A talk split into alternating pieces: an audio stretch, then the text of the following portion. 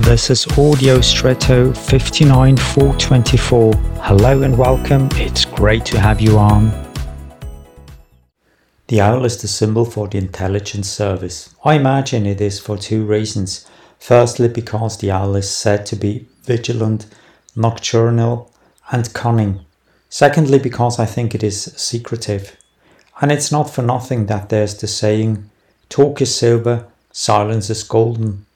I'm sure you've also found this to be true in certain situations, but sometimes you see things that you need to process and talking about them often helps.